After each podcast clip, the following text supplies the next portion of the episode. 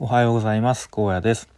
普段は会社員や子育てをする一方で日々ウェブ制作の学習をしています。このチャンネルでは現在進行形の学習についての話や日常での気づきや学びをアウトプットしています。今日はですね朝からうんまあ引き続きポートフォリオ制作を、えー、試行錯誤しながら今デザインをやってる段階なんですけれどもあのまあ、メインビジュアルと言ったり、まあ、ファーストビューと言ったりしますが一番最初に出てくる、えー、ページページというかコンテンツのデザインを今やっていて自分がこう思い思い浮かんでるここなんかこんな感じにしたいなっていうのはあるんですけどとはいえちょっと僕はイラストが全く 描けなくでツールイラストレーターとかも、まあ、ちょっとほとんど使いこなせないので、まあ、今からそのねツールの使い方を勉強するちょっと時間もないのでいろいろフリー素材のサイトとかを見漁っていてで、まあ、結構ねあのいわゆるイラスト風の、えーとフリー素材が載ってるサイトとかもいろいろあってでその中からまあなんかこんなのがいいかなとか思いながら実際に、えっと、XD の方で当てはめてやってたりしました。で、まあ、妻に「こんな感じどうかな?」とか言ったら意外と「あ結構いいんじゃないの?」みたいな反応も返ってきたりして、えー、まあ、そんな感じでまあ、ちょっと少しずつですがデザインを進めているっていう感じですね。はい、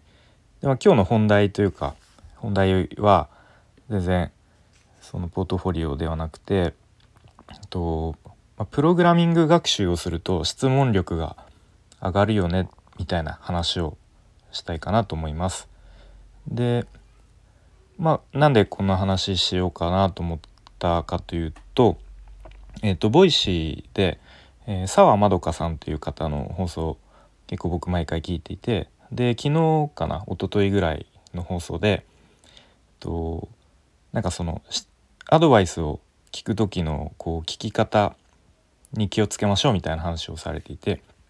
でそれっていうのが、まあ、例えばこういう聞き方をする人がいますとと、まあ、何々が難しいんですよねみたいな。でこういう聞き方は、まあ、ちょっとこう聞かれた側としてはあの思考停止しているような印象を受けると。と、まあ、なんか自分のアクションをこう放棄しているみたいな印象を受けるのでので、まあ、あまり良くないですよねっていうことで、まあ、そうではなくてと質問する時は 5W1H を意識するといいですよと言っていましたね。まあ、例えば、えー、どうやったらいいですかねって聞くと、まあ、それは How っていうことですね。まあ、あとは何が足りないですかねって聞いた時は、えー、What を考えるようになると。であとは誰かできる人いないですかねって聞かれた時は、えーと、Who を考えるようになると。まあなんかこういう感じでちょっと聞き方を考えましょうみたいな、まあ、ざっくりとそんな話をされていてあなるほどなと。でまあ質問するっていうところで考えると、まあ、僕はなんかプログラミング学習をするようになってからすごく質問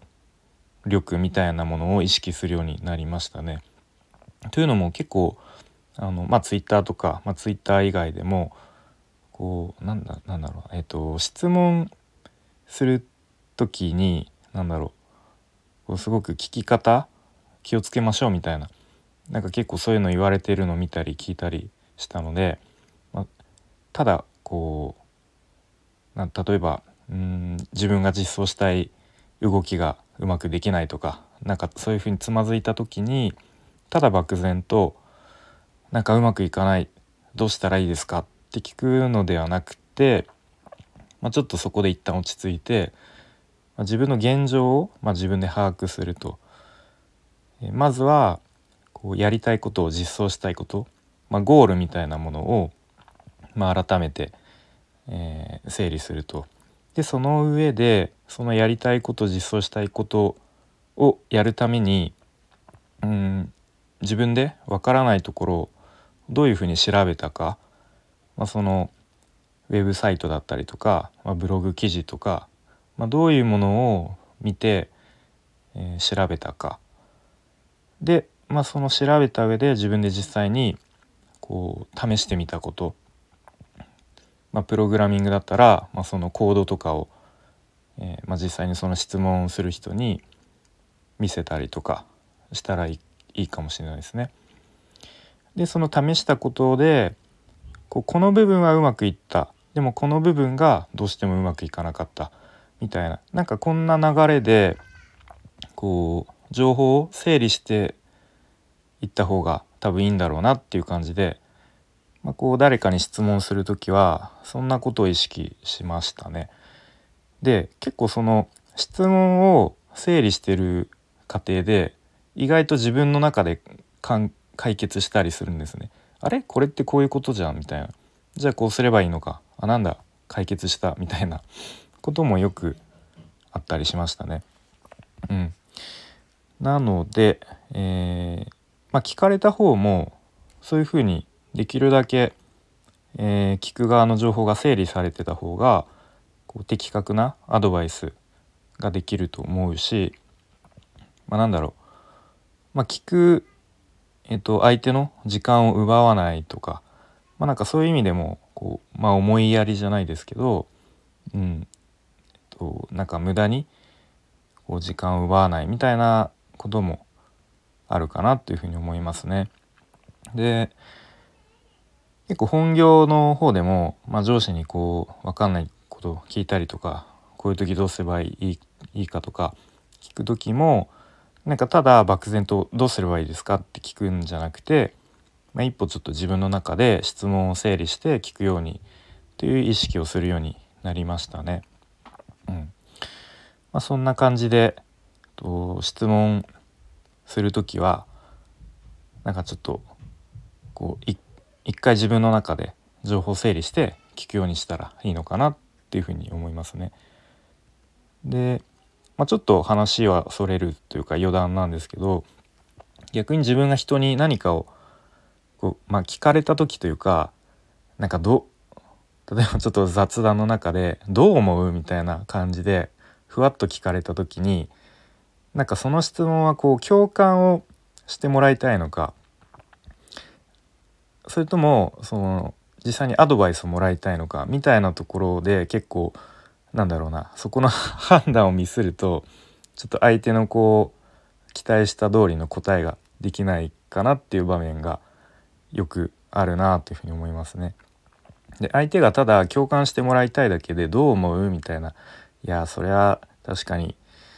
なんか相手が悪いよねみたいなことを言ってほしいのになんか勝手にこっちがアドバイスしてしまうとこう相手が「いやその別にアドバイスは求めてないんだけどな」みたいな、うん、なんかそういう場面もあるような気がします。まあなんかこの話話はまたこう深掘りして別の放送でできそうだなと思いますが。はい、ということで今日はえー、まあ、話まとめるとプログラミングを学習していると、まあ、質問力が上がります。上がったなと、まあ、自分で実感した、まあそんな話をしてきました、はい、それでは今日も聞いてくれてありがとうございました。